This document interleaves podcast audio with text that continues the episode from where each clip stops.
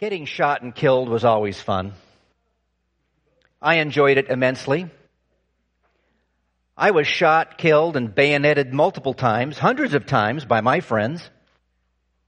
The best thing about it was it didn't hurt. I got to come right back to life again. And you know what I'm talking about, right? Cops and robbers, cowboys and Indians, Americans and Japanese, or Germans. That's the one I like to play because in my generation, most of us had grandfathers or uncles who fought in World War II, and we'd seen all the movies.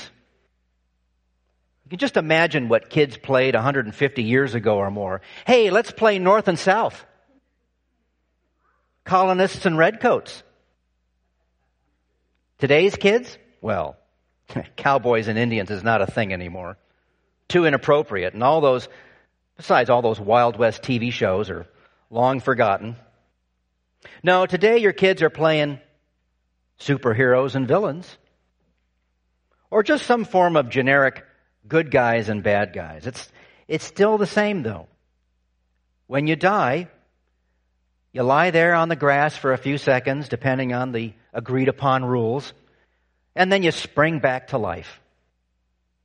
The best thing is, it doesn't hurt. But give it another 20 years or so, and death begins to hurt because it becomes more real. Those grandparents, those aunts and uncles you have, well, they start to die. You start paying more attention to the news where you hear about people dying all over the world every day. And then you get even older and things begin to die around you. Institutions that were a part of your life, maybe even the company you worked for. Places you like to visit closed down.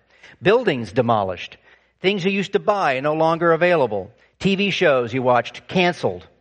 Traditions fade away. Values change. Marriages and friendships sometimes die. Everything in life seems to have a life cycle. And we do a lot of fighting against it, don't we? We expend a lot of energy and money and time keeping stuff alive. And that's especially true when it comes to the church.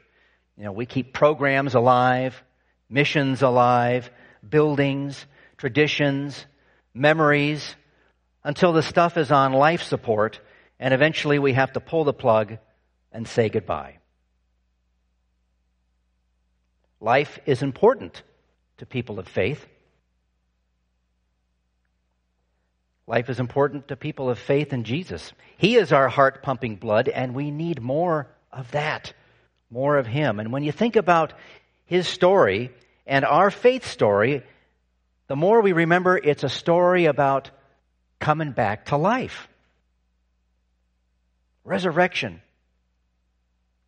And along with that is a, is a kind of uncomfortableness about resurrection because before a thing resurrects, a thing has to die. And it hurts. Each week, when I return to the office, almost the first half of my Tuesday morning is spent sifting through emails and junk mail that the church gets. And the funny thing is, is that that's also a story about dying.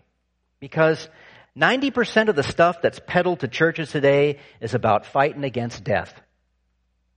Almost every advertisement, every conference, every religious newsletter is five steps to grow your church.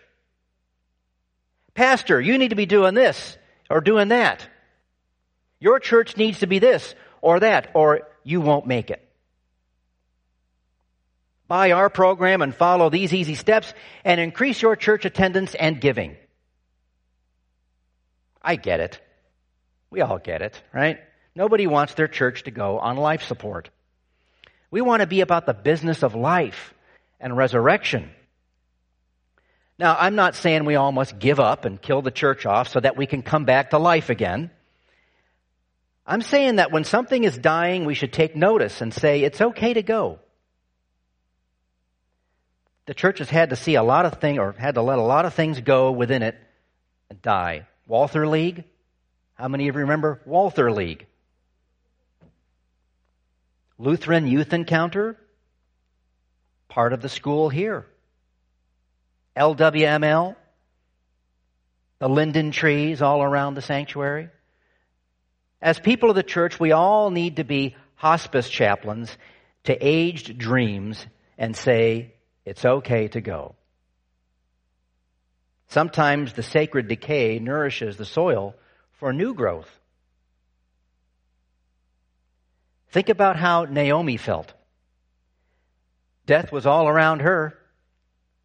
She lost her husband and her two sons in law. She was on the brink, ready to go back where she came from and just die. Like many a church who remembers the day of packed Sunday schools and overflowing church services, Naomi dwelt in the past. She could not see the future. She was so bitter that when she returned to Bethlehem, she changed her name to that bitterness. She felt like a failure, worthless and pointless. But God never saw her that way. Naomi didn't realize it, but the decay of her spirit and even her faith, amidst all that, another life was being saved. A conversion was happening with her Moabite daughter in law, Ruth. And what an unlikely partnership in the first place. Moabites were despised by the Jews and vice versa, but Israel had long been mixing herself in with the other peoples around her, so it's you know, that was probably a sign of the times that Naomi's two sons married outside the faith, outside the nation. So you got these two women who, under normal circumstances at the time, are mortal enemies. On top of that, they're both widows, which in ancient Judea was a death sentence in itself. Nobody wants widows. They're a burden. The old laws of Moses had it that any widow would be taken into the dead husband's brother's home and taken care of, but that didn't always work for some, and it wasn't always followed. The average lifespan for a man at the time was 35, and for a woman, 55. So you can imagine there were a lot of widows back then. That's why the Christian church began to you know, when it began to do things in the community, taking care of widows and their children was one of the prime, one of the chief missions of the church. But that wouldn't happen for until a thousand years after Naomi and Ruth lived. Nevertheless, God had his eye on both of them, especially Ruth. He has big plans for her. She will be no less than the ancestor of Jesus Christ. She's the great grandmother of David, king of Israel. As the church, it would be easy to think our glory days are done and our value in society is a thing of the past. But don't think this. God does big things through his people, including the, the church basement ladies, the quilting ladies. He does big things to the, the child who's brought here to our preschool and attends chapel, the children who attend VBS. He does big things to the people who work the donation closet, the senior group, the youth group, and so on. See, the world would value us by our numbers. And I know I shared with you some interesting numbers last week, but God doesn't value us by. God values you and me in His strange and upside down kingdom where marginalized widows get a whole chapter in his book while important men and leaders of Israel are forgotten and lost completely. I mean, how many of these judges that are spoken about at the beginning of the book of Ruth can you name? I can't name any of them. know? God knew them. He knew them all, but he tells us of these two women. And a second marriage to Boaz that would produce a son who would have a son, who would have a son, who would have a king, and generations later bring forth the King of Kings, Jesus. And this king would lay down his life for you and me and die a death that certainly hurt very much excruciatingly so. Not only the physical pain of being nailed to a cross, but also the mental and emotional pain of being forsaken by the Father. All for the atonement of sin for you and me. So that we would not feel the sting of death. We will one day fall down and die, but thanks be to Jesus, we will. Best thing is, it won't hurt. We will see God face to face and worship Him in His presence forever with Naomi and Ruth and David and all the saints, including our ancestors who were given faith and believed. So let us ask the Lord right now.